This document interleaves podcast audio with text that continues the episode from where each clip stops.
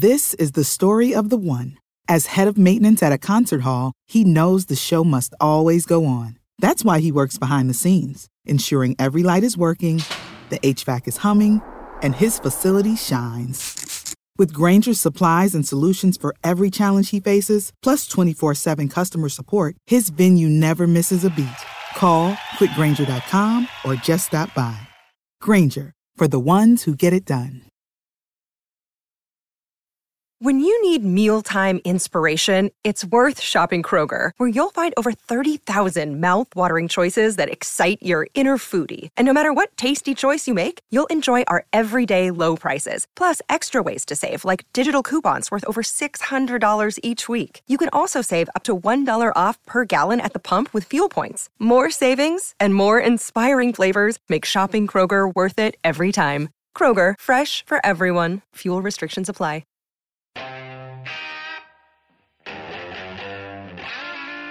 Middle call! Hey, hey!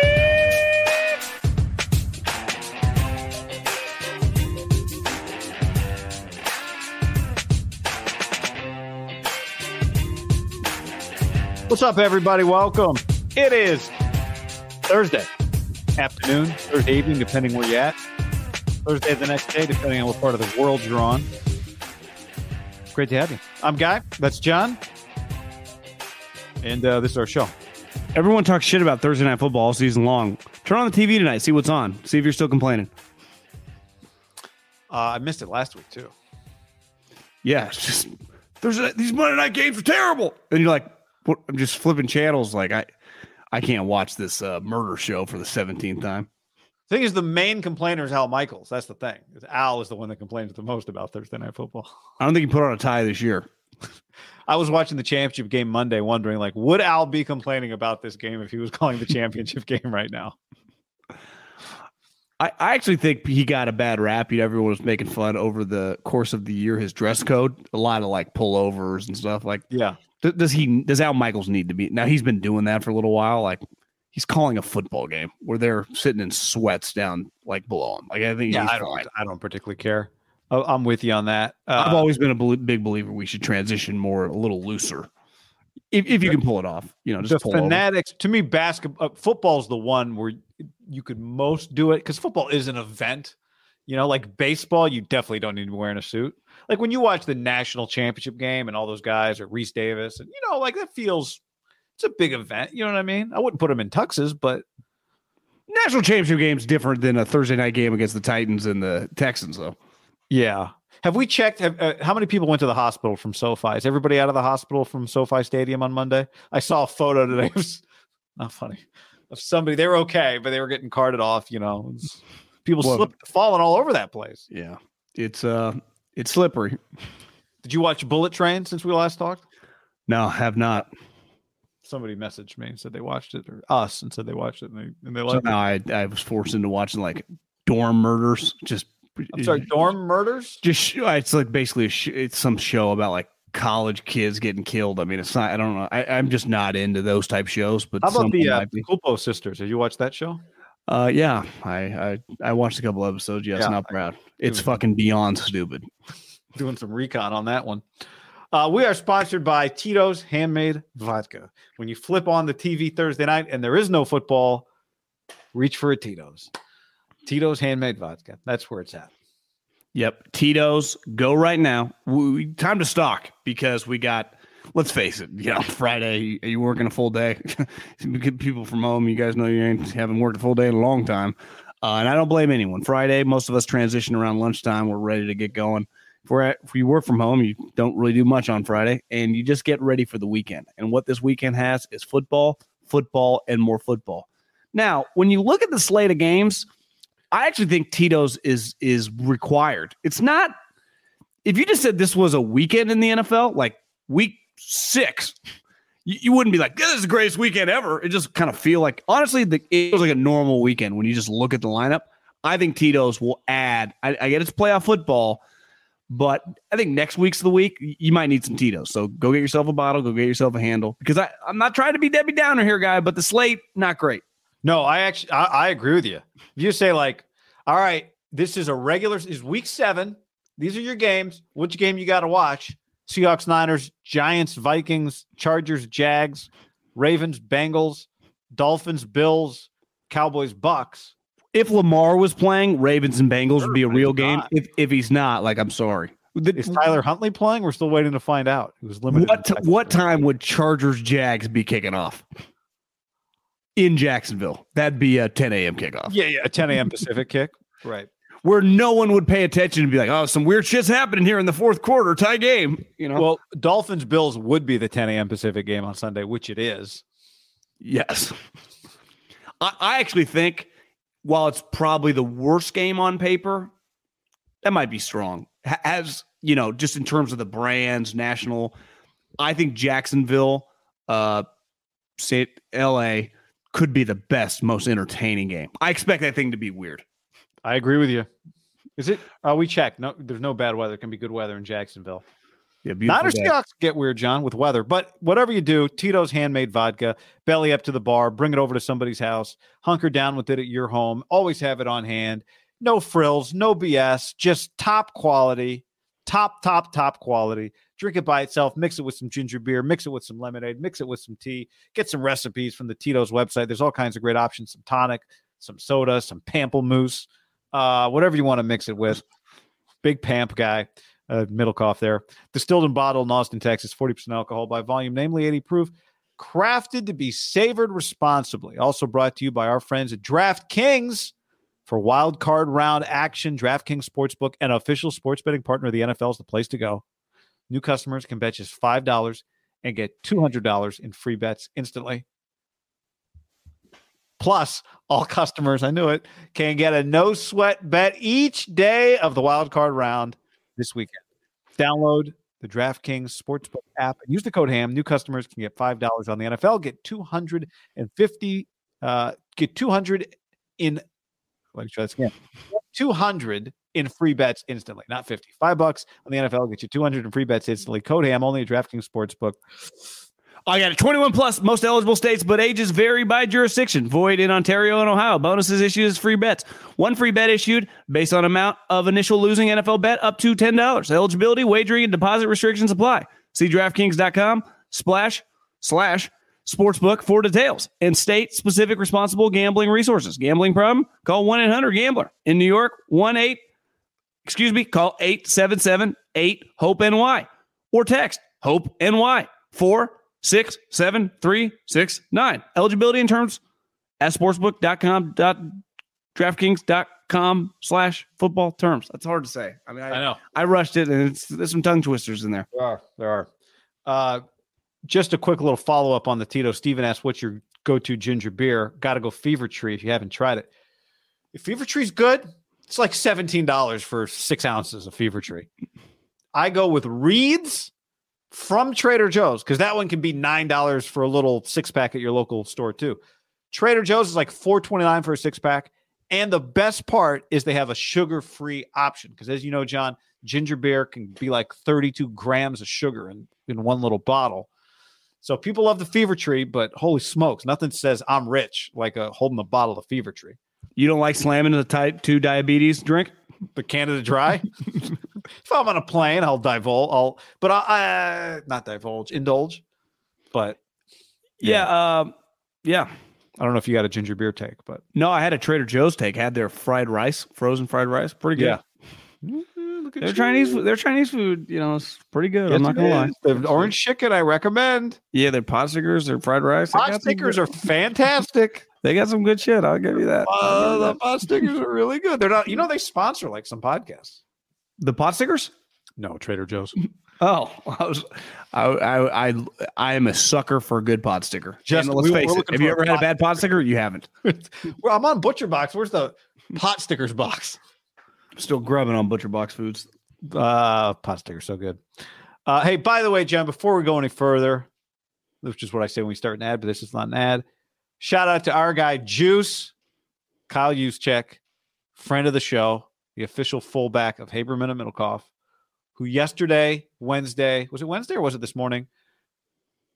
Yesterday, and it was named an All Pro, an All Pro, as voted by his peers.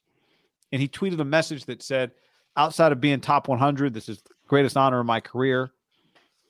So, congratulations, Juice. Well deserved, well earned, well deserved. I, I thought I knew the uh, best fullback I'd ever know in uh, Lorenzo Neal from uh, Lemoore. That's just that's just no no longer the case.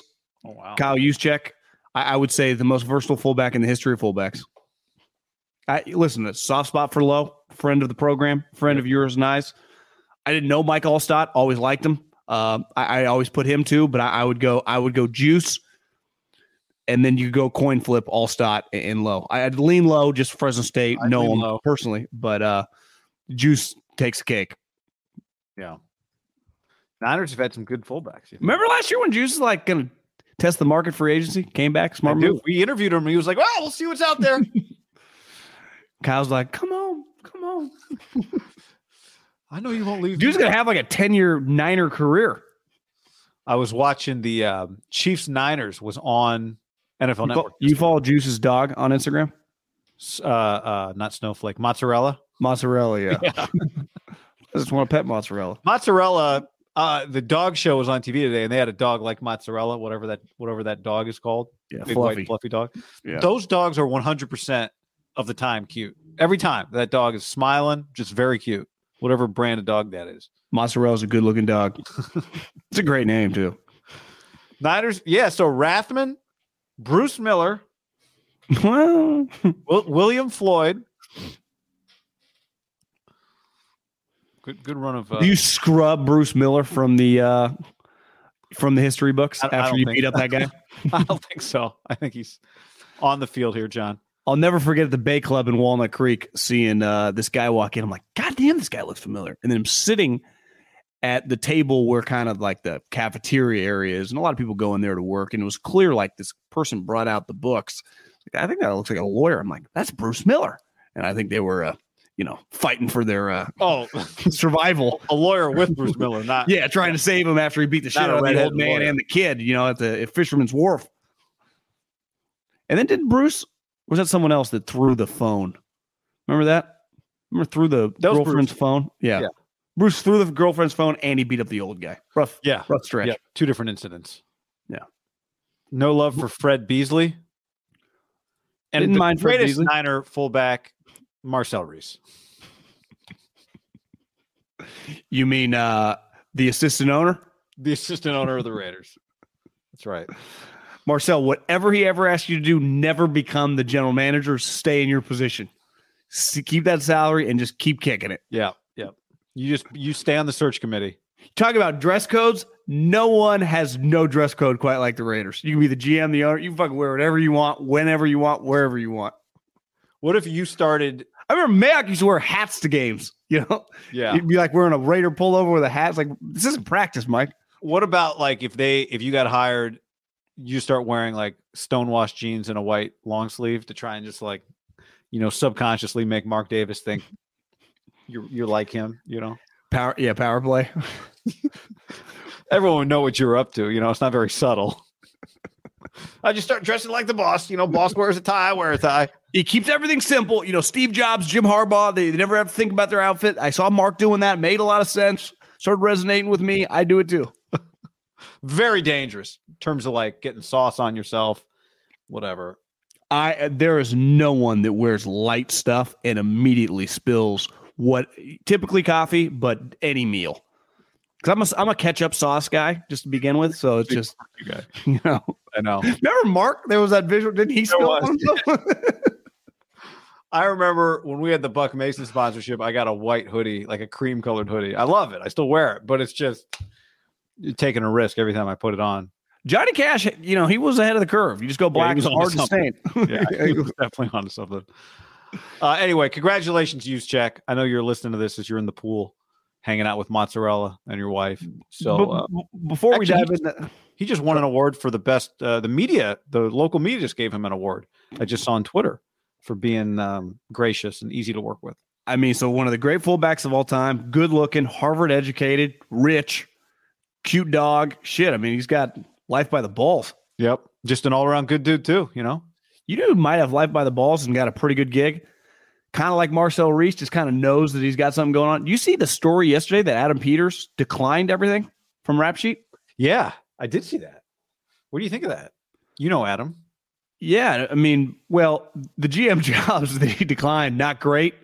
Uh, you basically just Vrabel's uh, henchmen of just accumulating information. Obviously, if you go to the, the Titans, while he's a good coach, you are just answering to him. I wouldn't call that a true GM job, though. He last year, I guess, interviewed for the Carolina Panthers job that had rule. but maybe you saw the force for like he realized like this could be a one and done. I could be in charge. Uh, the Cardinals, you do have to deal with Kyler Murray and kind of the organization, which is a little weird. And because remember, he wanted the Giants job, and they went with the the guy from the Bills. Like, and that's a true GM job. You get to hire the coach, and mm-hmm. that's a great job. Uh, to me, I just think you've worked this long, your resume is that good. You, you wait for a job where you're the actual GM, and you your can come in like good too, right? Your yeah, job your right job's good. You get to yeah, your job's good now, but like, can I hire the coach where we're there's a cohesion between the two of us. I'm not at the point like John Schneider has developed. He has a fantastic job. But when John Schneider was hired, he was, you know, he worked for Pete. I mean, still technically he does, but he, you know, he worked into that over a decade long to be like have a lot of juice. Yeah. I think if you've gone this far and you got rings and success and you have a lot of juice with the, one of the best organizations in football, do you want to go back to like the ground floor? I don't know one of the best org. You know, you work with John Lynch. Um, is there a time where there was smoke? Maybe there will be fire with McVay. Maybe the same will be said for Lynch. Do the Niners at some point win a Super Bowl, or Brock Purdy wins his third championship, and Lynch is like, "All right, that's enough for me." I don't know, you know, but Adam, Adam's young. He doesn't have to. He's not like this is my one shot um, maybe this is the shot he wants, and maybe he feels like eventually he'll get it as the Niners general manager. Maybe John becomes, you know, you elevate him to some presidential title. President of Leeds. president of Leeds. Yeah, Lynch starts building leads, and Adam becomes the GM of the 49ers.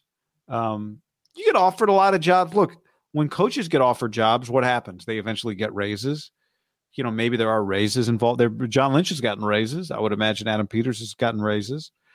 Close to family, right? That's another part of the dynamic. Y- young kids from yeah. the area. You know, like you say, if, if you are if you are valued and your opinion matters and you are able to influence the organization and you're paid well and you're succeeding and you like the people you work with like that's the one thing if if if your opinion matters, like if you get now ultimately you don't get to make the trade, right? Some I could understand if you said, you know what, I just want to I want to be the one that gets to pull the trigger on these deals. Okay, but you know, does John Lynch real like they seem at least from the outside to have a good little collaborative thing going. So it seems like a pretty good place to be. Maybe he's going to join Bob Myers podcast network you know, I don't know, and that'll supplement your income with that. I don't know if you saw that, Bob. What the fuck was that? Bob's got a podcast coming. So I saw uh, Sam tweeted, he's like, the Warriors got more fucking podcasts than wins.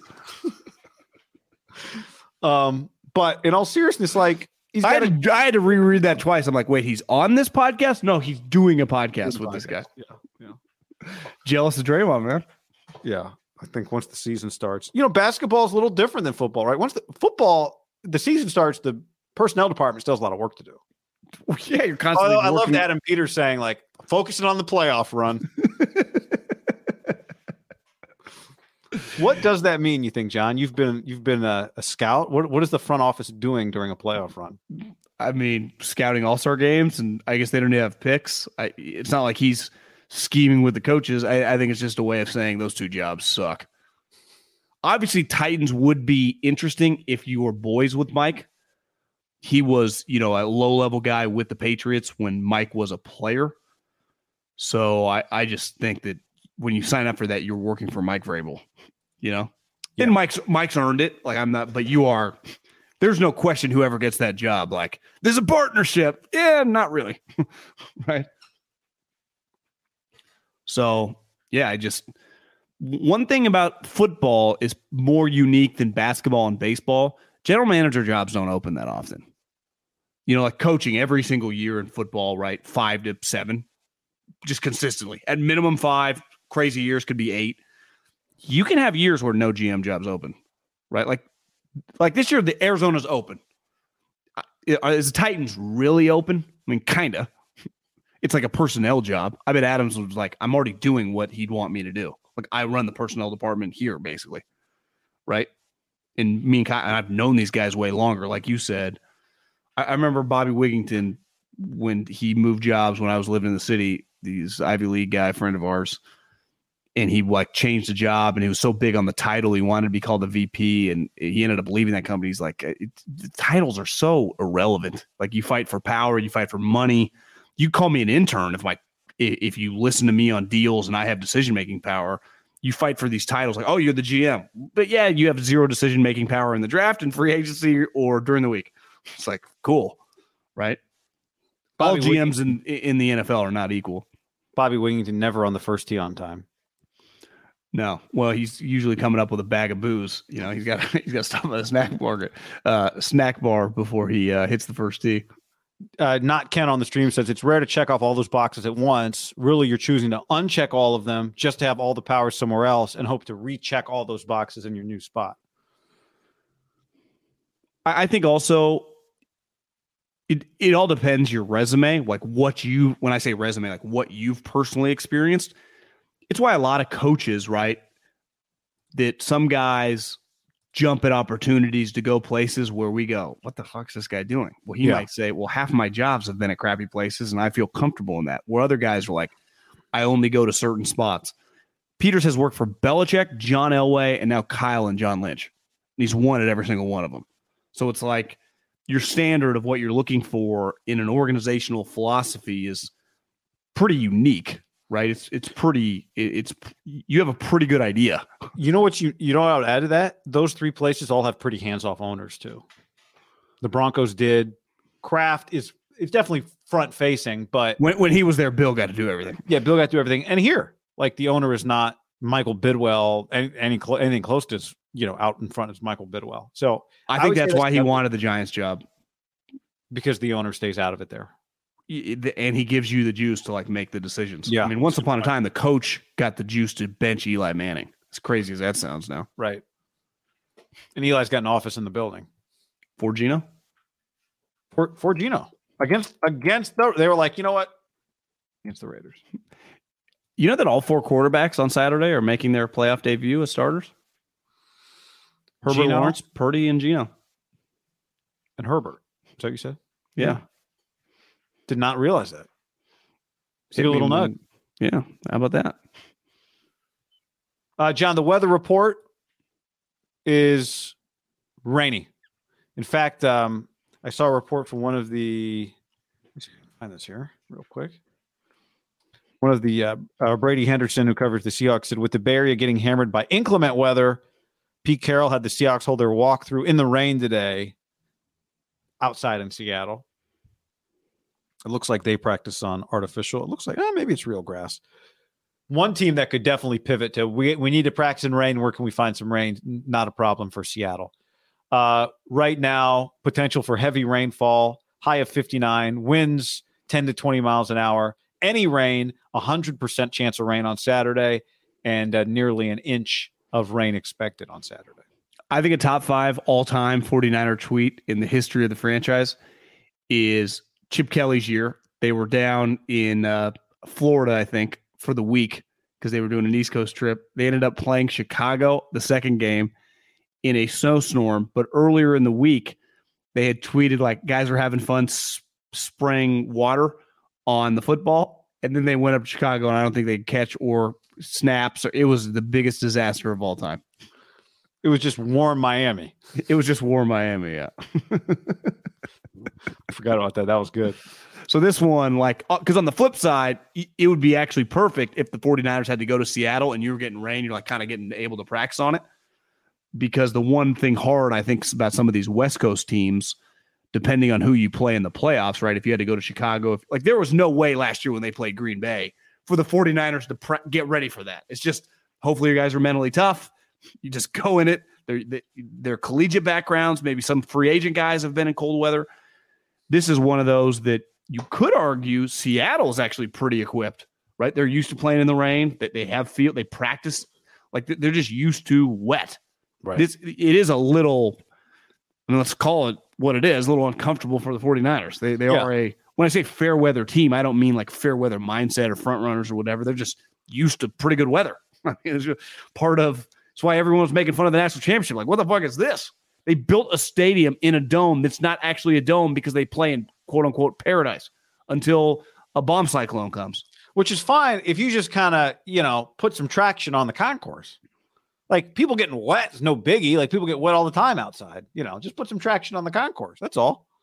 But they probably never crossed their mind. Never crossed their minds. Clearly, didn't cross the lawyer's mind. That's who I'd be upset at.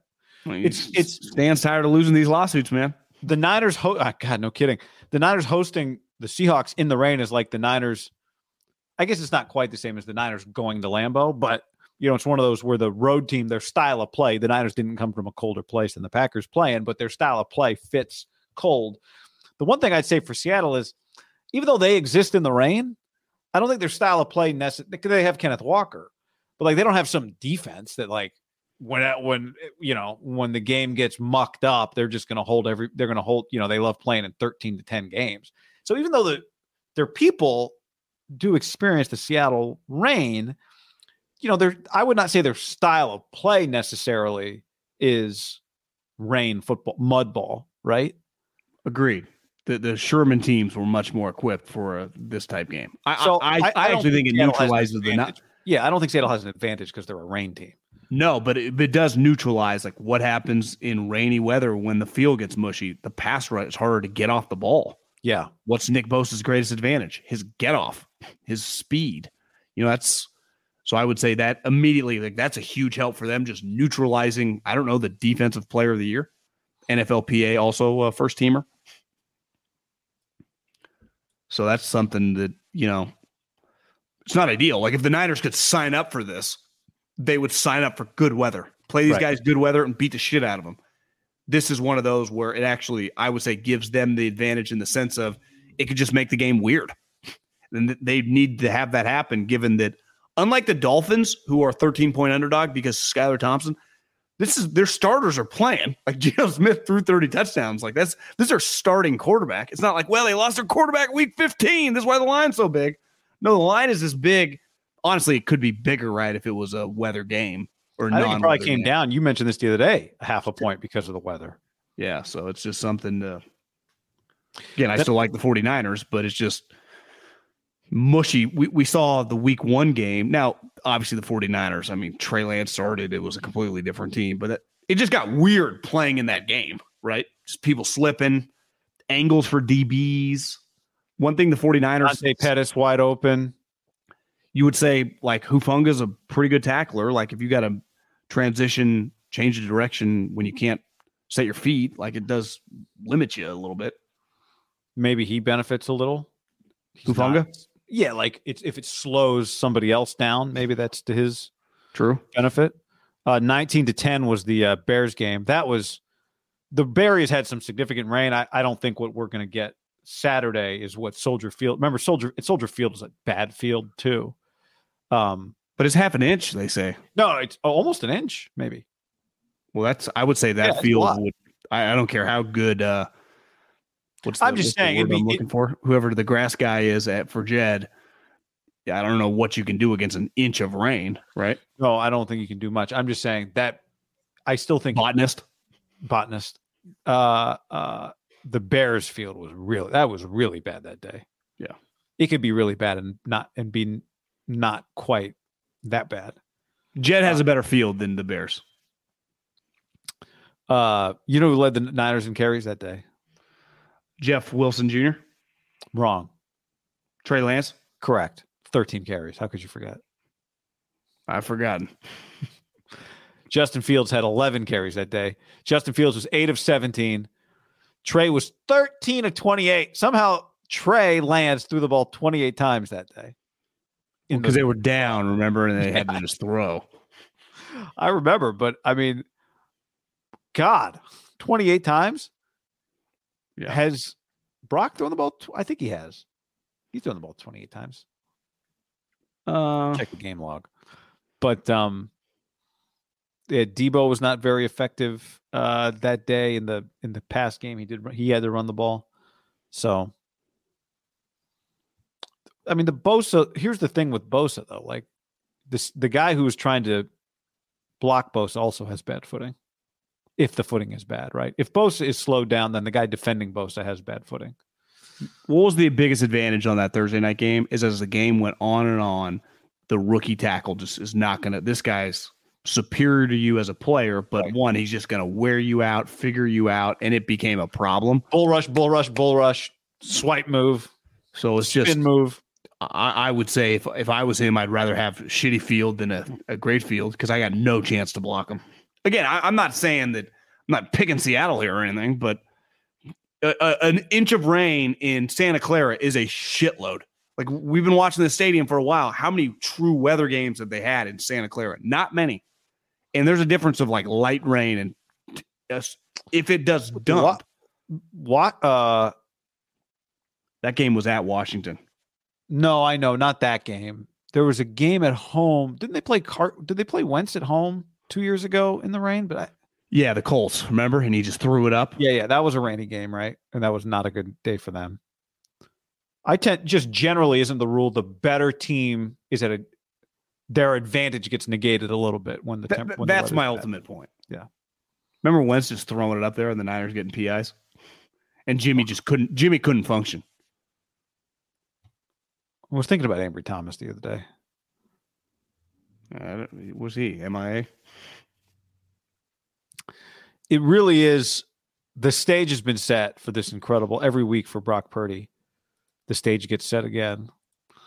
And inclement weather sets the stage for him. This is a playoff game that, you know, who knows if it's closer than you think it should be.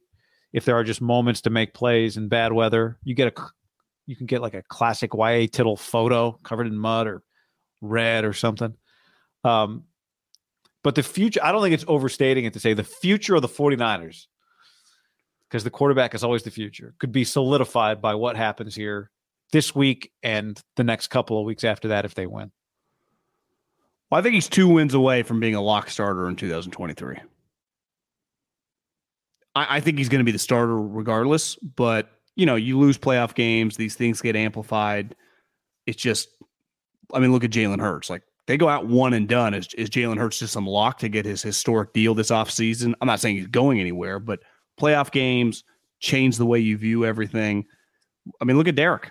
I mean, that if he wins that playoff game against Cincinnati, does he just have more momentum coming into the season? Does Yeah, like last year, believe in him? absolutely. Because it would have meant So, you got some game winning drive at the end, right? as of right now, like obviously Brock Purdy is the lead dog to be the starter. You start winning playoff games.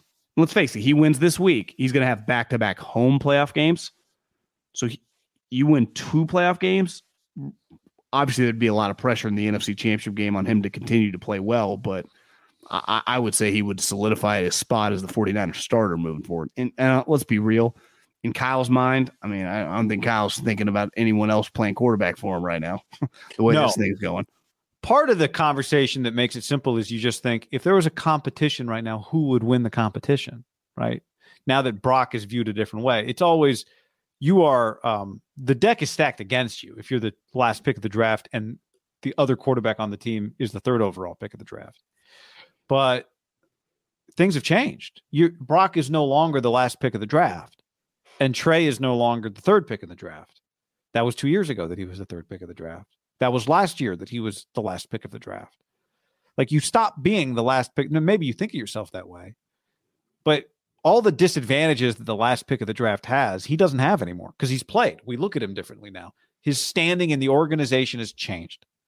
Trey Lance is not getting the benefits that the third pick in the draft gets anymore because his standing in the organization has changed. Doesn't mean they still won't get some opportunities. They got money invested in them, they got time invested in them, all that. But the the game has changed. Like you are no longer whatever piece you started with. You are now on equal footing.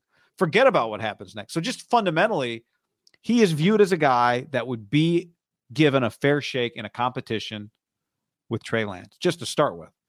But to your point, we're not just talking about that. We're talking about we're part of the season now where the wins mean more, where you get more credit for them.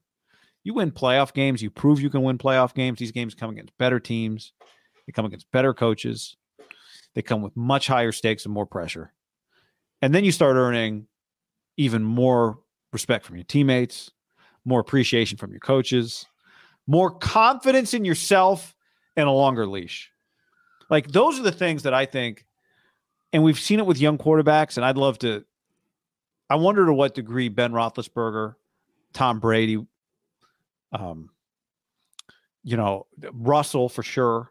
Russ is unique, but like, how does having success right away take pressure off of you? Like, in some ways, it puts pressure on you because now the bar is high.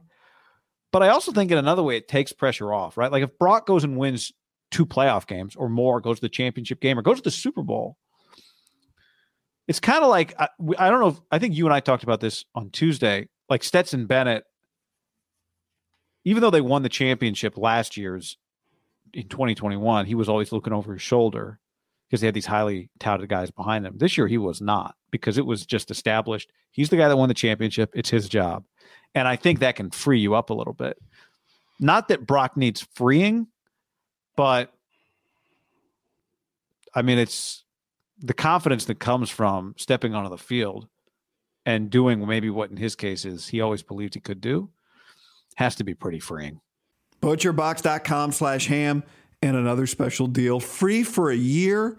You get salmon, chicken breast, or steak tips in every order for a year, plus an additional 20 bucks off right now at butcherbox.com slash ham. Been telling you about it for years.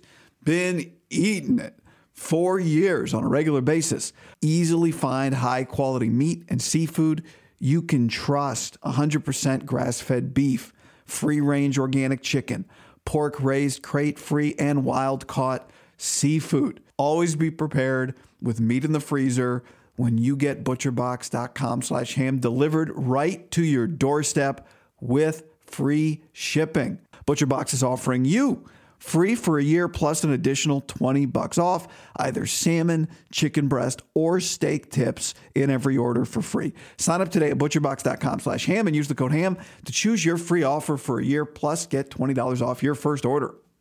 What's up, everybody? It's your old friend John Middlekauff. I'm here to tell you about our friends at Game Time. Here's what I need you to do. Go to your smartphone, download a little app called Game Time. Baseball season's in full swing. Oracle Park. Been there a million times. Never doesn't live up to the hype. Go get yourself some garlic fries, a brewski, maybe uh, some ice cream. They have very good Ghirardelli ice cream there. And when you do that, promo code HAM. So download the Game Time app. Your first pair of tickets, promo code HAM, H A M, save $20. The A's only going to be in the Bay Area for the rest of this season. You probably can basically go for free just buy a pair of tickets to any baseball game. They also have comedy shows if you want to check one of those out or concerts. Game Time app, promo code HAM, save yourself $20.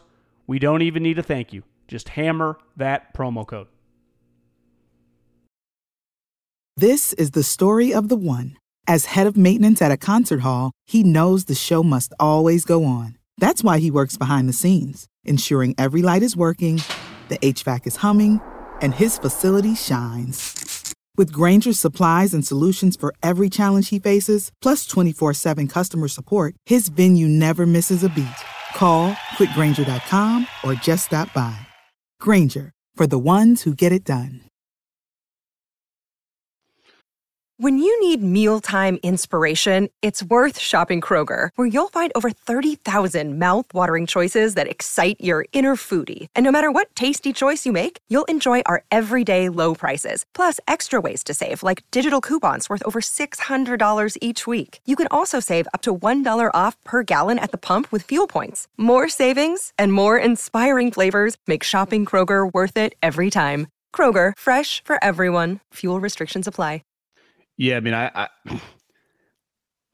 I, I, I don't see. I, I'm very confident that he's going to keep playing well. Now, I don't know if that's always going to lead to these easy victories, but I, I'm not expecting him, which I think was human nature, to be like, oh, this is you start two, start three. Is this can? and he did it for six straight starts. You see, he was just named offensive rookie of the month. I did see that. So it's just, I mean, it, and it was well deserved because there's a difference of just like your team's winning because we thought Trey Lance, when he was going to start this year as a second year player, like he doesn't need to do that much. He could have just steer the ship in the right direction. And we never really got to see that play out beside his one game, and he clearly couldn't do it in the rain. Uh, and Justin Fields just made more plays than he did in that game. Now it was only a couple plays, but he made big explosive plays. And we talked about in the preseason, once Jimmy was re-signed, they cooked the books for that guy starting because he would not have been able to beat Jimmy Garoppolo out in training camp. Well, Brock Purdy's better than Jimmy Garoppolo. He just, it's honestly, I don't even think it's that close given the Jimmy that we've seen in recent memory. Not like a stretch in a game, but just game in, game out, how he plays. He was never doing this. If he did, everyone would have liked Jimmy way more. And I think people did like Jimmy. They like appreciated what he was like symbolized in terms of like, you know, he's just solid. Players like him, makes a play here and there, tough guy. Hopefully he doesn't throw a bad pick, but he's not, he's probably not that great, but he's not bad. It was like everyone just acknowledges you're on text chains, I'm on text chains. You just talk to people like, is the fucking guy good? Like, is he really good? Because what we're all watching, he's like really good. That's all teams want. And like you said, the whole point of the draft is like, I just want a guy that can throw me a bunch of touchdowns and lead my team to victories, right? Ultimately, a team, if you, if you told Team X, if you told the Indianapolis Colts, who were drafting like fifth, you don't need to draft who you think fifth. Take this guy in the sixth. He'll be your starter next year and throw 32 touchdowns. If you, if you, if like God, the football God could come down and tell him that, they would gladly do that. You're just hoping there's no guarantee. And we've seen at this position now so it, it's just it's very unique and unprecedented how we've ended up here. But and I'm not trying to act like this guy's going to go on to be some Hall of Fame career, but based off what we've seen in this offense with this team, with all these guys are coming back, it's not like, well, Debo's a free agent, Aiyuk's a free agent, Kittle, they got to restructure, right? Every single one of these guys under contract back on the team next year. So in the short term, this playoff run and next year, it's not even a question in my mind. Now, it shuts everybody up when you start rattling off playoff victories. as long as you make plays, right? I mean, that it didn't really shut up people with Jimmy when he threw eight attempts. Well, yeah, I mean, it didn't shut people up, but though, like to me, Jimmy's the reviews on Jimmy in the playoffs were not so much about what his output was; it was about what was clear. Uh, the the way they played was limited because of him, right? Like they did not push the ball down the field at the end of the first half of the Super Bowl when they had a free possession. They had one deep shot, a throw to win the Super Bowl. They missed it. So I don't even think it was like about it was just as simple as they they're diff like it's it, it is risky if you have to play a certain way with Jimmy Garoppolo. It's it's true. Now we haven't seen them have to play a ton that way with Brock, the way they had to play um in the Raider game. But I don't even think it was so much about like the reviews of Jimmy as much as was Kyle told us what he thought by the way he played those games. Yeah, but they've been playing because their willingness to throw the ball. They, have played a different style than they ever did with Jimmy Garoppolo or Trey Lance. Well, that's what I'm saying. My point years. is just like it wasn't us, you, me, media, fans reacting to Jimmy. It was just Kyle played the game a certain way with Jimmy. It told us everything we needed to know. Exactly. For the most part he played it at a certain. I actually expect them to play a game this weekend much more like a Jimmy game because of the weather. Tr- control the clock, run the ball, keep everything. Not depending on how bad the rain is, obviously, but if it's pouring rain, he would just play like what Jimmy Garoppolo's game plan would be in no rain. you know, because if it was perfect weather, I'd be expecting like I think they'll sling it around. Yeah, for sure. This team yeah. can't pass rush. Big advantage. Like they got one good corner. Uh, the who's a rookie and I, I would expect the 49ers to push the envelope just like they have been the last several weeks. It's an easy, I wouldn't say excuse, but it's easy for Kyle to like, this is actually what I'm made for. We, we'll have 40 attempts in this game. He used to talk openly about the attempts rushing, and it made sense because the more and more Jimmy threw, the more likely it's like, well, a couple picks could happen. This guy doesn't even turn over the ball. His team is built, like you said last time we talked, last podcast, there were there were multiple receivers available to them when they drafted Debo. They could have AJ Brown, they could have DK. Now maybe they thought Debo was just the best player, right? It might be that simple. But it also might be that they thought he was the best fit for their offense. So, I mean, if you told me I could go 100 yards and I throw it down the field and higher percent, lower percentage throws, it looks more fun. Maybe Andy Reid would choose that. Although Andy throws the ball near the line of scrimmage, Kyle's more than content to just take. He prefers to take 14 plays to get the ball down the field sometimes and play with the lead. As long as he's got the lead, he can play the way he wants to play. But but I think one thing Purdy's done in his short sample size of six games, his touchdown to interception ratio is what three to one. A little, you know, three to one and Yeah, point two is 13 thirteen to four. right? 13 and four, I think. Oh well, he threw one that early game he played in. so like part of it's like okay i can live like part of the problem with jimmy is like he throws a pick like he ain't throwing three touchdowns right so this guy can throw me three I, I can live with an interception if i get three or four touchdowns i watch josh allen or herbert throw a pick they also can put up 28 31 points where they throw the ball and that's what i think this guy brings to the table in this playoff run uh, assuming weather is not like let's say they win this game and let's just assume that the weather is much better the following week against Minnesota.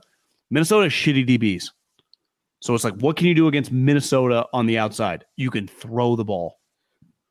And I would expect them to throw the ball. A little harder against the Eagles. They got Darius Slay. Uh, they just they have another corner, I think, supposed to come back from injury. Like their corners are Bradbury. They got better DBs. Like that would be a little more interesting.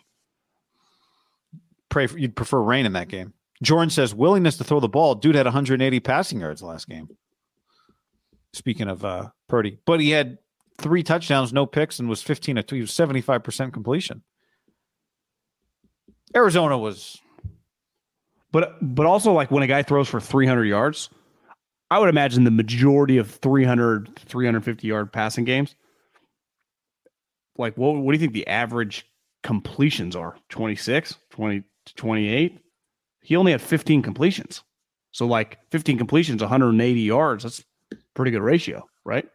well. I, I know this.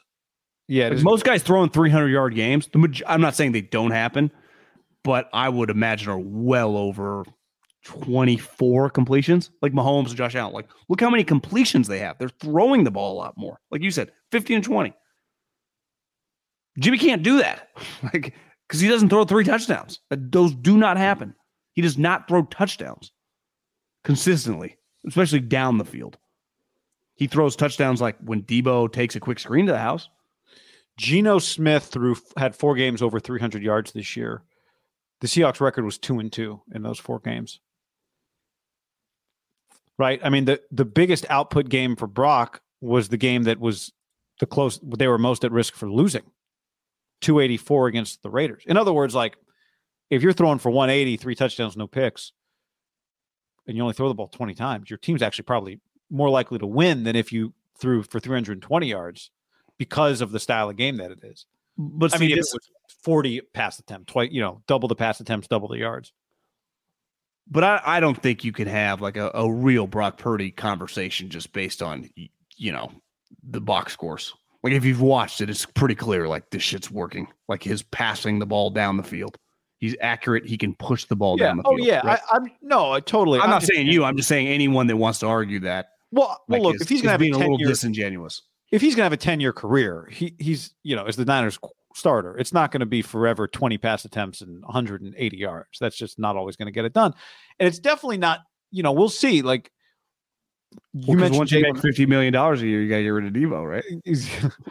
uh but throwing it for three throwing it twice as many times for twice as many yards probably reduces your likelihood of winning would be my guess um if we had some percentage on that but the day will come i mean if they end up in the nfc championship game against the eagles then it might have to be different if they're in the super bowl against the bills or the bengals or the chiefs then 15 to 20 for 178 may not be good enough i don't know Well, we saw the Chiefs. That it wouldn't be right. it would, it would take the Chiefs being a different football team for that to be good enough against the Chiefs. Yeah. Well, the one thing all three of those teams have, right? Because you're if you make it to the Super Bowl, it's in a dome. They they can score a lot of points, even against a good defense. Yeah. And no one can be like, well, number one defense. Yeah, forty four points, Chiefs. And Andy started fucking around toward the end because it was a blowout. I mean, yeah, the, Brock played in that game. Was how bad that game was. But I think you would have no chance That's a good thing for Brock. Maybe that's why Kyle did it. Put him in. Really look at the Chiefs for the Super Bowl rematch. But I'd give him a chance because they are much more explosive on offense with this guy playing against those teams. I think even if the 49ers were able to pull it off, like Jimmy had never disappeared and they were winning probably more way more ugly than it's been, but their record was the same. Like they just won 10 straight, but it was always like these knockdown, drag out 21 to 18s. I'd be like, I, I don't like him against any of those teams just because it just if it gets into the mid 20s, it's hard for Jimmy if he's not like have his AA game. Like Purdy, Purdy's game is predicated on throwing the ball. Like it's a huge part of his game. Pushing the ball down the he wants to push the ball down the field. James Yeah. Garoppolo just it wasn't really I'm just saying we've seen we've seen the games where Jimmy has to throw it a lot. We haven't seen that many of the games where Brock has to throw it a lot, right? But like you said, he's only had to do it once, really. Yeah, I know. I'm just that's one of the questions I think is fair with him. But I'll say this: like the Niners went 13 and 4 with a two seed. Do you know how many times the 49ers had more than 300 yards passing in a game this year? I'll tell you the number. It was 343. You're saying they The Jimmy 49ers all passing offense. Happened Over one 300 time. yards once. It was 343 yards. What game do you think it was? Chiefs. Yeah. Yeah. Jimmy was actually, if you just box score scouted him, you'd be like, oh shit. He was 25 of 37, 303, three, uh, two touchdowns, one pick. Okay. Didn't feel that way. Five sacks. Yeah, that'd be another issue. Uh, Chris Jones, honestly, he might be the number two for defensive player of the year. Burford, Brendel, and uh, and Aaron Banks slash Brunskill probably going to need to get back together if they ever see that guy again. I, every time I watch the Chiefs, that fucking guy is everywhere. It's a Juszczyk game. Yeah, Kittle's whole like, Kittle's a pass, a pass receiver now. Might, might have to dial that one back in a little bit. yeah. a couple of fullbacks. But that's the other, I guess, thing the mud, Purdy's athleticism. Something to watch. Purdy's done a good job running away from guys. Ten time. His 10 time, yeah. You said it was the same as whose? McCaffrey's. Usain Bolt's? Oh, McCaffrey's. Say, I, I wonder what Usain's is. Shanahan said today that he thought it was kind of BS that McCaffrey wasn't an all pro. on the NFLPA thing. That the only one that's come out. Yeah, I guess it probably is. Well, he wasn't a Pro Bowler either, and those guys were kind of up in arms about that one. I guess there's is there only one all pro running back? Who was it? Nick Chubb. I would guess McCaffrey in a weird way. If he had just started on the Niners and just had whatever he was, you know, I think is this right? what whatever his final numbers were, would have had a better case than like move teams. It's Oh, weird. Josh Shouldn't. NFLPA one was Josh Jacobs. Sorry. I agree with that statement, though. Sorry to interrupt it. I also think he's kind of a hybrid. I, I know, you know, I like I, I think Josh Jacobs just between the tackles. y- I, I remember saying this, but I I mean, you and I watched the majority of his carries all season. Like you could make the argument he was the best pure running back this season. Guy was Both say he was the best running back. You- Yeah, I, I had a buddy that said he was he thought he was the best running. He's like, how do you miss the playoffs with Davante Adams and Josh Jacobs having like career years and they're both like the best at their position in the league? Like, yeah, ask Josh and Derek and Mark. I thought Josh was fantastic. I mean, Nick Bosa, he, he said that it was the best running back he's ever faced in the pros. yeah. And remember, Josh's game against the Niners wasn't like 170 yards. It was like 70 or 69 or 89. It was just every run. You're like, holy shit, this guy's running hard. On the stream, uh, he had seven TDs last month, so McCaffrey would have had about 30 touchdowns if he started the season with the Niners. That's what I'm saying. I, I he threw one too. Yeah, he just he's been Oh, awesome. yeah, he threw one. I think it's the 49ers. I, I get internally why they're just like, yeah, we just we wouldn't be here without him. Like they wouldn't be the two seed if McCaffrey hadn't come on the team. That's a fact. I mean, we all watch them. They look. But just as a pure runner between the tackles, like I I, I'm cool with saying like Chubb and Jacobs are better runners between the tackles, a little more explosive. Jacobs is, I'd say Jacobs is the most unique running back right now in the league when you factor in the the violence and the ability to like break tackles. That those guys don't really. Even McCaffrey, like does he? He did run over the one dude on the Raiders, the DB, but like he's not running through linebackers like Josh. More unique than Derrick Henry. Him too, I guess. Yeah, and right, you know, I, yeah. I mean, Derrick's probably the most unique, but part of what makes him unique is he's doing it for an extended period of time. And Josh now has done it. You know, part of the Josh Jacobs thing was like, can this guy keep this up?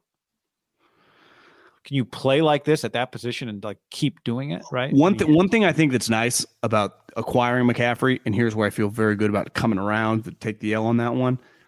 I would not like if he was a free agent. What would they not like? They would have no choice. They'd have to keep him. They gave up all these picks. Like, but like, what price? Like, I just like the deal's already signed. You control them. You know, like Josh Jacobs, a free agent. I love Josh Jacobs, but what are you paying Josh Jacobs? Like, if my coach comes to me like, I got to have this guy, it's like, well, am I giving him like four for sixty and guaranteeing forty? Like, does he have two two and a half seasons in him? You know, it's just hard. Well, if you told the Niners, and you can't do this, but if you said both guys will be healthy for the for the rest of the way, would you rather have McCaffrey on his deal or Debo on his deal? Who would they pick? I think they'd pick McCaffrey. I think they would too.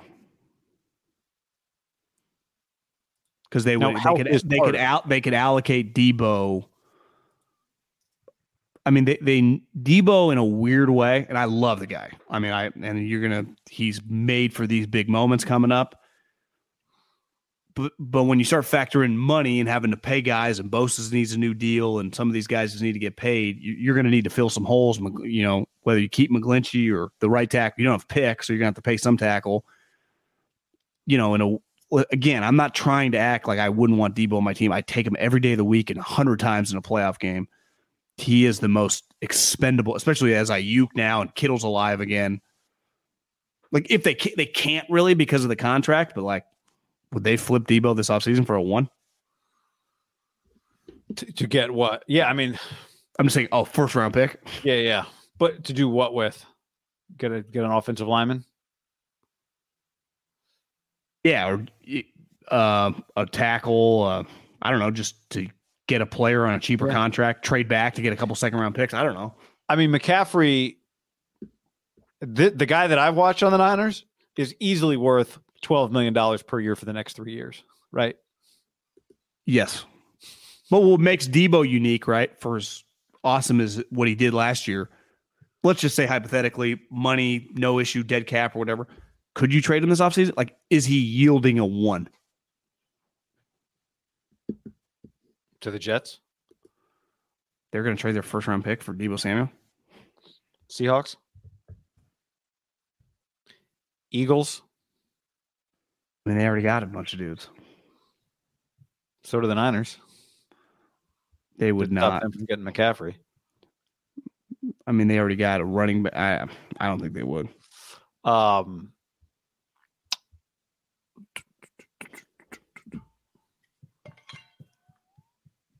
Cardinals, Kyler. Or you wouldn't send him in the division, obviously, but Yeah, I, I don't think you get Okay. a first round pick for him.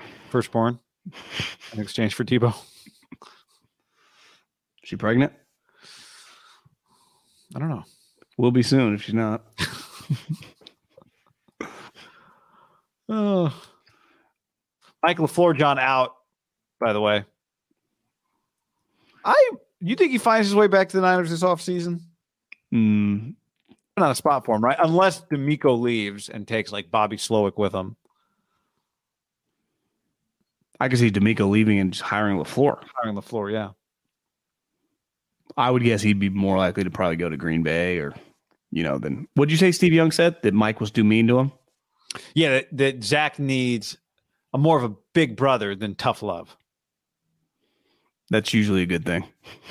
Does everyone like, you know, Peyton Brady, Brees, Roethlisberger? You just go through all Eli, Rivers. They just didn't need the tough love. They just needed a big Roethlisberger. You kind of say that, but fuck, he produced, so it's like whatever. That- that's a huge red flag, Steve. I'm sorry. Like, is this guy a little bitch? They fucking. I mean, I, I'm so tired of Zach Wilson. And who knows? Uh, there's no guarantee LaFleur, you know, is good. He had never called plays before, but the Jets were better with the broken rib Mike White than they ever were Zach Wilson. And the one thing, if you wanted to ding LaFleur, it's like, well, one thing he will only know is one thing, and that's the Shanny deal. Like, can he do other stuff? Because I, you could understand whether they're right or wrong, and be like, well, Zach would have excelled at these other play calls, but he can't run those because it's all based on the run game. You know, it's like, oh. Well, did he love the player and stood on the table for him? Feels like, well, whether he did or not, let's say he did that, or the opposite, hated him and didn't like really want to coach him to begin with. Maybe didn't like him in the meeting, told everybody didn't like him in the meeting, then coached him like he didn't like him. Sometimes you never know, like you might like a guy until you meet the guy. I mean, how often does that happen in life, right? You know, you you've heard about this guy, he's an asshole, and then you meet him, like, I got, I kind of like him, or everyone Yeah. likes the guy, and you meet him, and you're like, kind of weird. Yeah, You know? totally. So I, I think it's I think it's easy as a in personnel or a coach to like a guy in theory based off the tape and what you think you can do with the offense, and then you spend every day with the guy. You're like, I can't stand this dude. Especially if you don't think he works hard. If his teammates don't love him. If he's I think not the one thing there's good. enough there, he's not good, but there's enough smoke out there that LaFleur could say if LaFleur said "Ah, he's not easy to get along with, people would believe him based on some of the smoke that was out there at BYU and the way that his teammates react to him and the way they react to Mike White and Joe Flacco. But that's It the feels- job. You're getting paid a lot of money to coach this guy. Like this is the guy you got to coach. Right? Feels like the uh, you don't get to send the meal back at the to the kitchen. the, the Shanahan crew is just they they, they both signed up because the Tua thing. Like, what's he going to do at quarterback too? Like, both of them are going to be in quarterless quarterbackless spots with just nut job owners. but he doesn't hate Tua at least. You know, like he handled that thing pretty well. Like Mike at least gets some credit for what he did with Tua, right? No, for sure. I, I'm just saying LaFleur, Saleh, McDaniel, like they, they just signed up. And I don't blame them. They all got huge raises. They all made a lot of money. They're in weird, crazy spots. More than likely, They everyone's going to get fired very soon. They made their bed in New York. They yeah, They McDaniel drafted the guy. for sure. That's worse than anything. Mike, Mike didn't. Mike landed them Tyreek Hill. I guess he didn't land him, but you know what I mean. Like he got Yeah. there and Tyreek came. Mike called was like, "Hey man, we want you here." Tyreek's like, "They didn't tell you I'm already coming." Mike's like, "All right." Remember that phone call? But my point on Mike, a little bit like the Jets, you're right. They made their bed. Both those places get weird fast, whether you fuck up or sometimes even if you don't, right? Those places are weird because the owners are super rich, not really sure what they do all day, and they get bored fast. Feels like a lot of backroom deals when the owner's on the phone with other people that don't, don't involve you. Both those two guys. You know the worst, not the worst part about it, but one of the worst parts about it. The Jets beat the Jags week 16 that year going into that draft. Yeah, they cost him Trevor Lawrence. They ended up 4 and 13, Jags ended up 3 and 13. And it's not like the Jets were coached by David Culley that year fighting for his life. Robert Saleh was coaching the Jets. Like they knew what their task was. Their task was don't win any games. No, no, no. Saleh's been there two years, right? Yeah. That would have been that would have been 2020. Saul would have been on the Niners. Oh, you're right. Fuck me. Well, never mind. I I had a good theory cooking right there for a second. I think that I think that was uh Adam. The 20 season, they did not beat the Jags. No, they did. The 20 season, I thought or, th- I thought in the 20 Robert season, beat the Jags in 21. I thought in 2020 the Jets lost a game late in the season, right? Or won a game late in, In the season. 20 It cost- season, they they won two games down the stretch. Yeah, Yeah. they beat the Rams and the Browns. Yeah. And normally, I mean, two and 14, that should get you the first round pick. I mean, the number one pick. So Baalke comes in. But the Jags, uh, but that that was Gase. That was Gase, yeah. Yeah. Baalke man. The Grandmaster. Baalke might start going to the playoffs a lot again. Like, I mean, if this quarterback, look at that division, who's to say that he just can't make the playoffs like three of the next four years? They're just gonna keep getting better. Baalke's hosting a home playoff game in Jacksonville as the general manager. Baalke's hosted a lot of home playoff games in his general manager career. Uh, the Jags, by the way, the 2020 season, they won their opener and then lost everything else. That's right. They beat the Colts. Philip Rivers, remember? Then they lost everything else, It's a long season, man. including an overtime loss to the Vikings. Good for them. Uh, Derek Carr, John. The Raiders are going to try and trade him. Good luck. He has a no trade clause. Why would he want to get? They have to cut him February 15th. We, we just got to bring up the one thing that he said in the in the statement was like, I meant what I said when I said that I would never play for anyone but the Raiders. I meant it, guys. But circumstances changed. It's like, no, Derek, when you said you wouldn't play for anyone else, ultimately that meant like I'm not going to let them trade me, or if I'm ever cut or released, I'm not going to sign. Like, what do you mean? How how did you think you were going to end up on another team? Like you said it, and you were adamant, and you said it over and over. It wasn't just a one-time throwaway comment. He said it countless times throughout his career, and it felt like once he got to Vegas, he kept doubling down. Like this, fuck, I'm gonna, I'll just play golf, guys. You completely made that up. Like that was just sounded good. It's complete bullshit. Because now you're like, open for business, baby. Next team, let's go win championships for God. Let's go. It's like it's kind of full of shit, you know. All right, can I? I'll play devil's advocate for a second. Things change. You say things when you're young. He said it over and over, though, guy. Well, Over and over. Is it possible that he thought he meant it at the time? He believed it, I would give one throw. and then it became. saying it every year, guy. Well, maybe he meant. har- he said it on the Harvester, whatever's on that podcast. He was saying it maybe he, everywhere. maybe he thought that he meant it. He could not. There's only one speed, John. It's 100 miles an hour. Blinders on. I'm a Raider for life. I don't even want to think about another life. Well, how did he how did he think about getting to another team? Like, how was that gonna manifest itself? Like to end up He somewhere? didn't think else, about it. I'm going to be a Raider for life. Whatever I got to do, we're going to win here. You always thought. I don't know if we really talked about this on the podcast, but like when he cried, it's pretty clear he knew like I'm fucked. It's over. I, I forget the exact game that was, but the crying incident, which went pretty viral, clearly, and I I, I had someone tell me the Colts game. might have no, I feel like it was before. Okay. I- feel like I, I was told that he had he the last couple of years kind of made some jokes. Not a serious thing, but kind of a running joke, knowing that he wasn't some made guy in the mob with the Raiders, despite being highly paid. Like th- there was always like this elephant in the room that like was the was the organization all in on him. Did Lombardi or I think it was his did you hear the part on his podcast where of the 15 players that spent their first, you know, nine year first 140 starts with the team, and I think Derek's over that. Whatever the whatever the threshold is, right? Derek's been starting for nine years. You do the math; it's like 135 or 150 or whatever that they're you know started their first nine seasons, all the games for their team. Derek's 15th of them, 14 of the 15 beside Derek had been Hall of Famers or Super Bowl winners.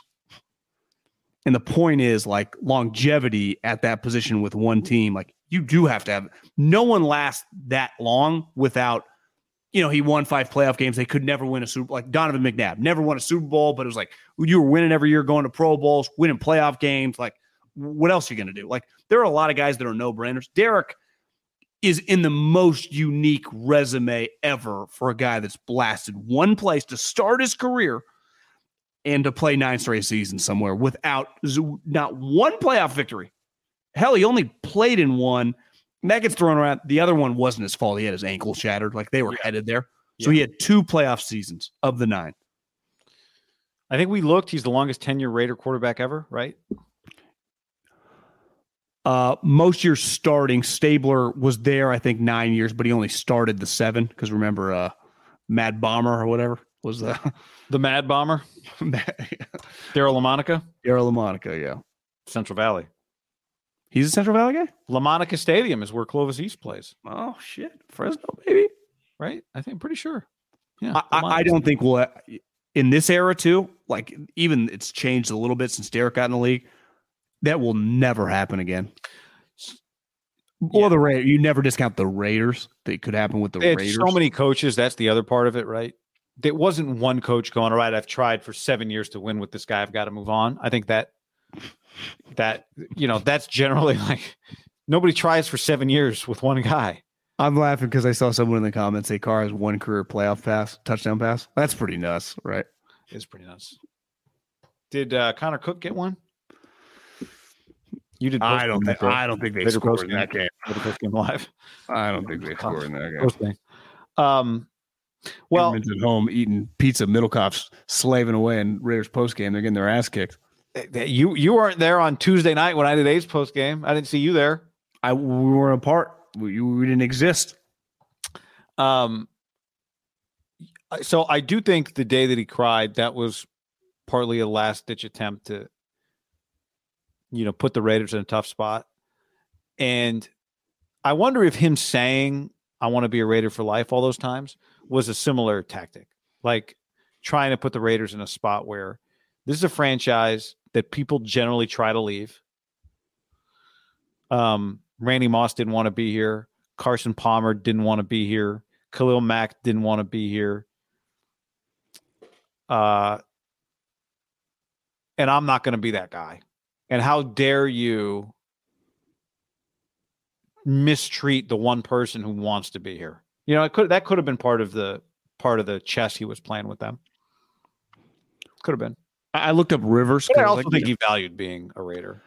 obviously Rivers, I would say, is clearly better than Derek, but like he was drafted in that 04 draft with Eli and Roethlisberger. By 2009, Rivers had been in six playoff games and won three. Wow. So it just because you because by the end it was like God, Phillips lasted a long time here. You do build up some early equity when you just win a playoff game, right? And this is back to the Purdy thing. It's it's unheard of. I just I think Derek's impossible to ever get again, regardless of a million coaches. I actually think it's less likely with new coaches coming in because they usually like ah we can do better. But that's the thing is he was always in this spot where it's like, well, can you do better? Like you told me the comment the other day that the Lions GM made about how it's always like you when you swap out a quarterback, you're more likely to downgrade than upgrade. Right? the Wasn't that- difference though is that GM came from LA and he likes Goff clearly. Like that, that might have been the guy that he thinks is Well, a good player. I know. I'm just saying. Don't you agree with the with the basic point that if if you just take your average, if you have an average quarterback on your team and you get rid of them in an attempt to upgrade, you're probably a higher fifty higher than fifty percent chance you're actually going to end up downgrading. Like the odds, if Brock Purdy didn't exist, the odds 50-50 when they're like, we're moving on from Jimmy, that they were actually going to end up getting a better quarterback five years from now than Jimmy Garoppolo, right? yes. So I I think it's like I think that's probably Well, when you say the odds on Josh McDaniels making this move, there is no guarantee that he can find the equal of Derek. Yes, odds are they're going to downgrade from Derek Carr. That's, that's just the odds. Yeah. That's what's crazy about what the Seahawks did. But The argument though Right. is if if you're always worried about like you can get in this rut for your nine, and that was always the case we made for drafting at number three a quarterback was you just got to swing for the fences because you're just limited with Jimmy. Agreed. But Derek was this guy that partly because he played for this organization, he played for a variety of coaches. Other he'd been a second round pick. He was talented. Other coaches liked him. It was just easy to be like, you know, who could blame him for this situation, right? And Gruden kind of got it going. Like it was moving for a second there. It was moving, yeah. Well, guy just had like I would say his fine is like one of his finest stretches of his career. Wouldn't you say that last month of the the rich run, where he went on the road to beat Indy, he the Charger game, and in the playoff game he just looked pretty human. Now, granted, they you know Ruggs was in jail and Davante wasn't on the team yet, and you know Renfrow was and Zay Jones were his targets. It, it was actually always easy to make excuses for Derek. I'm like, well, he's got a new coach. He's got look at these weapons. He's got this guy's in jail. This guy's got a DUI. This guy they fire this coach. You know, there were always plausible, you know, deniability if you wanted to get his side. Yeah. Well, honestly, even this year, you'd be like, well, look at Josh. Look at his history. sometimes two like both parties are at fault for something crazy happening, right? Or It failing. need, it, I think it needed to end for everybody involved. I we've said it for I've said it for a while. It's better for him to leave the Raiders. Could get Well- uglier though. He could get, you know, there are going to be a lot more people watching depending on where he goes. Could, but it's not like he's been flying under the radar. Really, he's been one of the. He's been polarizing. Yeah, he's been, very yeah polarizing. So you know, I mean, go play for Miami and Mike McDaniel and Tyreek and whatever. See what happens. See, I would say that would put a lot of pressure on him, guy. What they got wouldn't? Tyreek Hill, they got That's Waddle. would. It- Where, where wouldn't he have pressure? I would avoid Miami and the Jets. I think he could fly a little under the radar with like Seattle. And even that, I you're agree. replacing a guy that just threw 30 touchdowns. Jets, I agree. Indy, It, to me, like if they just Not get a if- random coach, but if you tell me Jim Harbaugh's the quarterback, I'd say fucking everyone would be paying attention. Is there such a thing as a low pressure NFL starting quarterback job? In Jacksonville, Houston. In a weird way, I, I- I do think post Russell, I, I think Seattle is a little under the radar. I agree with you on that. I do agree with you on that. But is that really the place where he's going to, if he ever has a, sh- if you want to take a big swing and try to fulfill your potential, is Seattle the place to go? Stable coach, good roster. They Geno got was good there picks. this- yeah. I, I don't think there is a perfect, you know, most of these teams that need quarterbacks all have question marks, right? Yeah. Because the one thing, if Miami, he went down there and he didn't live up, they would get rid of him. Same with New York.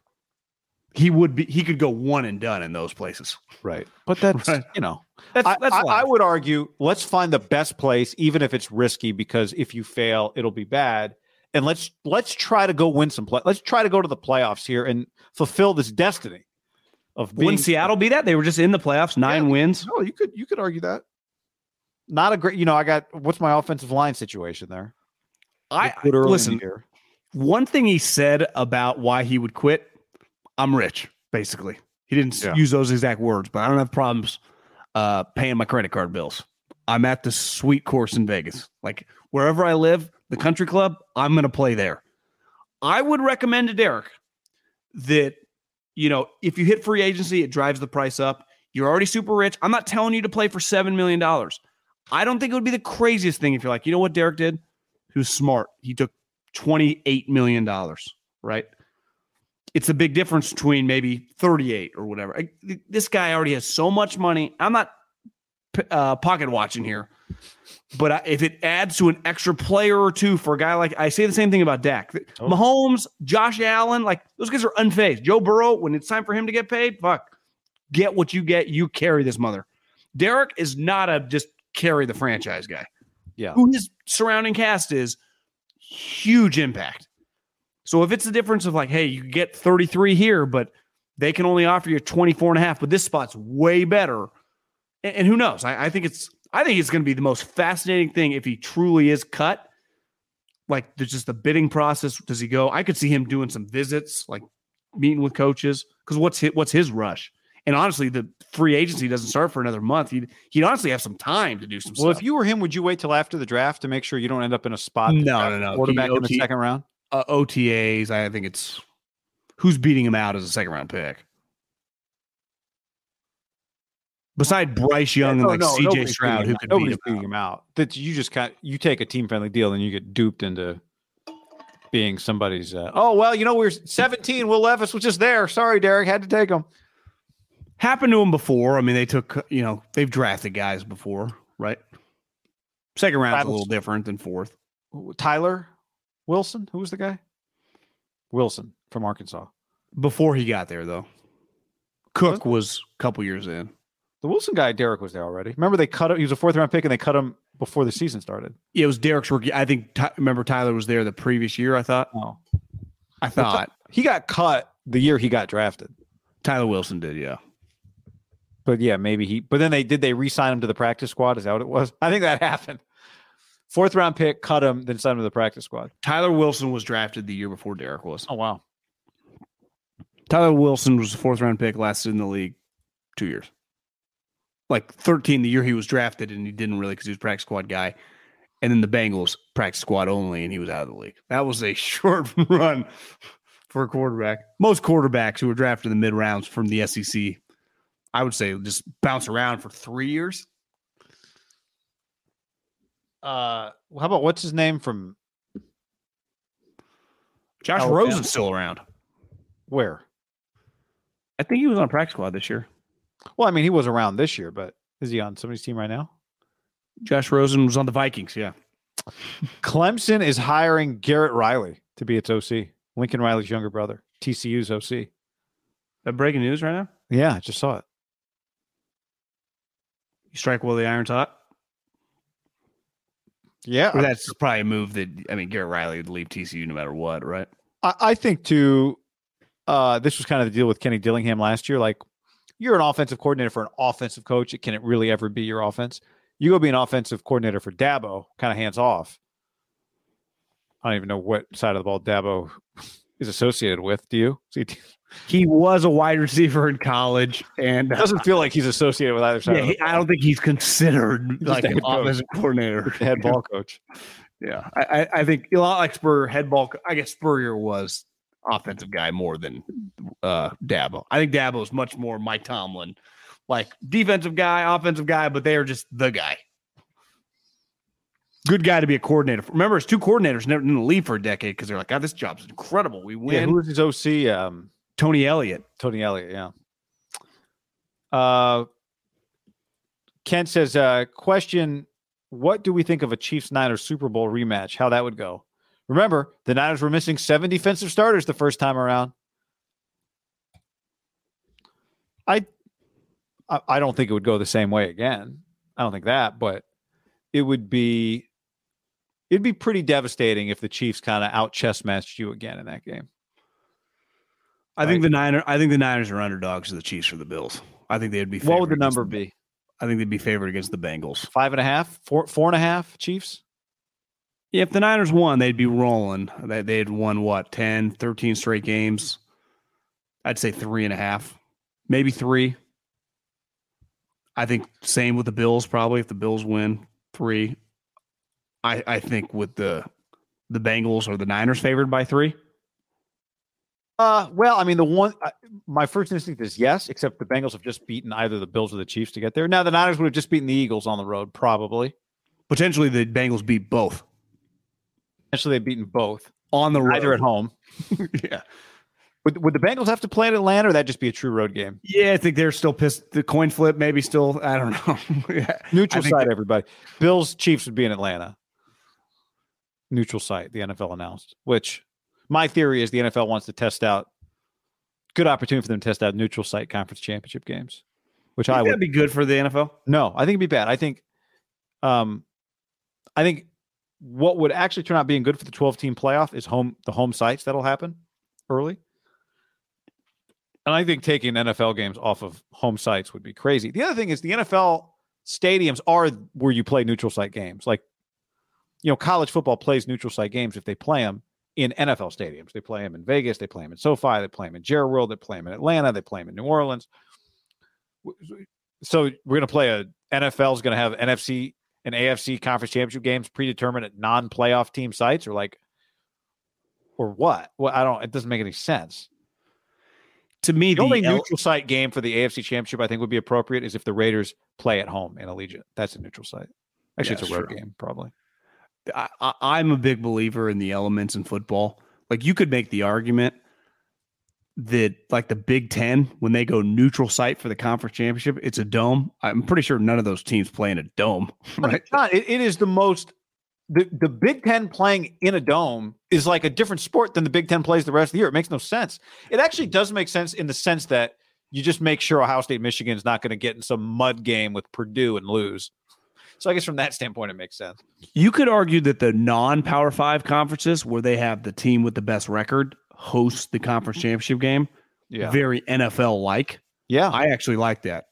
I Like, w- would you be against if college football, the conference mm-hmm. championship, the team with the better record hosts the game? Kind of uh, NFL style.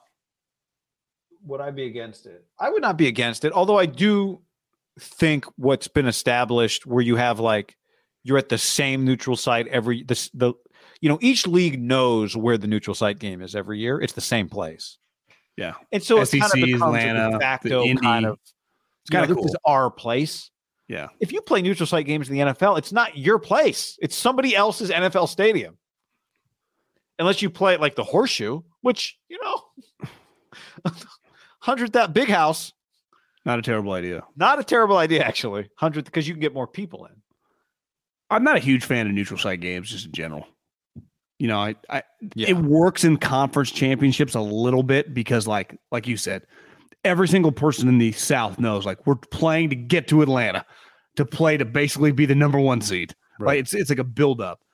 But you could argue and Vegas is cool, but would it be cooler if just USC or Utah had hosted the game? Because I always think playoff games are pretty sweet, right?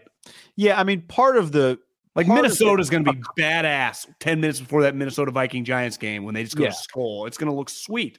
part of a college game getting played in at, at a neutral site is like usually the neutral site game is a better it's just like newer right it's kind of like you guys have earned the chance to play on the big course right that's to me when it's a college team when it's two college teams you're playing in these beautiful stadiums that are nicer probably than your college stadium so Yeah. it feels like everyone's kind of stepping up to the big leagues a little bit right True, but like if you're Michigan, you have way more people at your stadium than you do in the Indy, right? yeah yeah no i agree with that A- I- And then factoring in like this one, I, I hate that they're doing it in a dome because the three best teams, and honestly, yeah, I mean, it, it's it would be a major shock if Cincinnati, Buffalo, or Kansas City does not win the AFC. I would say they're home when they're playing at home. The weather is a massive factor in all three places because they're all freezing cold. You know, it feels like Kansas City and Buffalo specifically. I, I hate that they went dome. Now, in fairness to them, you know, you see, I think Indy turned them down, not because they didn't want them there, because like, you know, Adele's playing or what they just don't, you know, these things are all rented out. So some of these, you, I would imagine their options were pretty limited at a lot of NFL stadiums because just go to your tickets website. Like there are concerts in some of these places, there are events, there's fucking monster truck. I mean, this this is where they make their cash, right? Jim Irsay probably loves the off season because you make a bunch of money. I know Jeffrey Lurie used to. You, the thing is always sold out. Yeah, the the only way Kid Lou says owners would never go for it. The only way to you would have to find ways to make more money for everybody. Which How much more would you really make, though? You know, this is more would you make, and is it worth diluting what the television product is to make a little more on the? I don't even like you said. How much? I don't. You're not making more in the gate, right? Unless you just charge more, and it's just a new. It's like the AFC is always in Indy, the NFC is always in Atlanta, or Ve- They're always in Vegas. People can plan in advance. You're just going to charge more. It becomes a corporate event. Maybe, maybe somehow you make more money that way, but I like an outdoor football game more. yeah, well, that for sure. That for sure. Uh, this from 503 Steel Steel Kill. Heard on a podcast that the Bosa family in a in the Bosa family, a sack is called a squishy. I predict Bosa with three squishies. Actually know what podcast this is because it's Ashley Adamson's podcast. I was talking to her today on the phone. She called me. She does a podcast with Lisa McCaffrey, Christian's mom and they had Nick Bosa's mom on. I guess it's something from Finding Nemo. There was like a character that was named Squishy, like an octopus or something. Yeah. So she called me to tell me this. So there you go. 503 Steel Kill. The Bosas call it a squishy, not a sack. I like that. Your mom is the name of the podcast. If you want to go check it out, that's pretty cool. Yeah, Lisa, I, I noticed her in some of the pictures that McCaffrey's the the Culpo family. They're they're On the show, interwoven now. they're they're in the show. no, not in the show. It's more Instagram. You, when they post, she, and she posts, they, they spend a lot of time together when she comes to games. Those they all roll together. You know, Lisa and the Culpos. Culpo's one of her sisters is dating uh, Braxton Berrios, the Jets little white receiver. Oh, yeah. You know, so How many uh, sisters are there? Three. Yeah, there's an older one uh, who does something different. There's Olivia, who's you know the you know kind of the Nick Bosa of the family, and then there is uh, the younger sister, who's probably the Joey of the family. Still, you know, she's got her shit together too. I, I was a little, I'm a little mad at you your YouTube TV, John, because the other day on the guide I saw it said the Culpo sisters, and I'd never watched the show. I'm like, oh, and I click and I'm wa- I don't know anything, so I'm watching for like eight minutes. Turns out it's 90 Day Fiance, just mislabeled. Yeah, you thought you Oh, were I watching. like, these must be her parents. Maybe this is one of the sisters. They're arguing about whether or not they should move the family. Like the the, the dad who just moved in, he wants to take the girl to Israel. He wants to go live in Israel, and the parents, of course, don't understand why would you do this. And I'm like, this wow, the cool. It turned out it was 90 Day Fiance. So Yeah. I have to go. To The- the- there's an episode where parents come. They are pretty funny, and they like uh, they just can't. They don't understand what they do to make money. Like they just don't understand it. Even they're not angry at it. They just. oh, they- but they're in. They, yeah. It's it's a running joke. Like they just don't understand what's going on here, even though she lives in a sweet house like the Hollywood Hills. You know, like it's pretty clear. Like Christian McCaffrey plays running back, earns twenty million, right? It's like, what does she do? And she she's very successful. You know, she got a lot of people living with her. You know, her gay assistant, her sister. Gotcha. There's a there's a lot of dogs. You know, there's just a lot Okay. going on. Right. It, it's you know, yeah. Christian loves her. I'll, I'll Christian loves her a lot. I'll- got to check out the show. I got to check out the show. All right. On that note, uh, programming note, my Marv Albert. We will be back live Saturday after the first wild card game, which features the Niners and the Seahawks. It turns out we'll go What live. time's kickoff? Two thirty. Is it two thirty or one thirty? I think it's. I thought it was one thirty. One thirty Pacific, I think. One thirty Pacific. Yeah, one thirty Pacific. One thirty local. It was 1.30, 5.30 are the two times of the games. I would guess. Uh, one thirty and five fifteen It's like a typical Sunday night game. Saturday. Sunday, ten a.m. One thirty Jets Viking or Giants Vikings. Five fifteen Ravens Bengals. And then normal 5.15 Monday Night And Football. then normal five fifteen Monday Night Football. Yeah, I'm not against Monday Night Football. You know, I'm I'm not either. I know. I know. And I think they picked the right game. Uh, yeah. I mean, they could. I mean, if you think the Jags game was going to be the best game, would you rather that on Monday? No. I just mean like Tom Brady, the Cowboys. Like, Yeah, what yeah, if Tom Brady's beaten Mike McCarthy? I mean, it's that would be. it's got some two enormous storylines. Or Tom Brady, like, he just storm off the field? I mean, Right. it's is probably the no brainer game. if he loses, he does. But It's I mean it's a shitty weekend. It just uh, of brands combined. Lamar missing.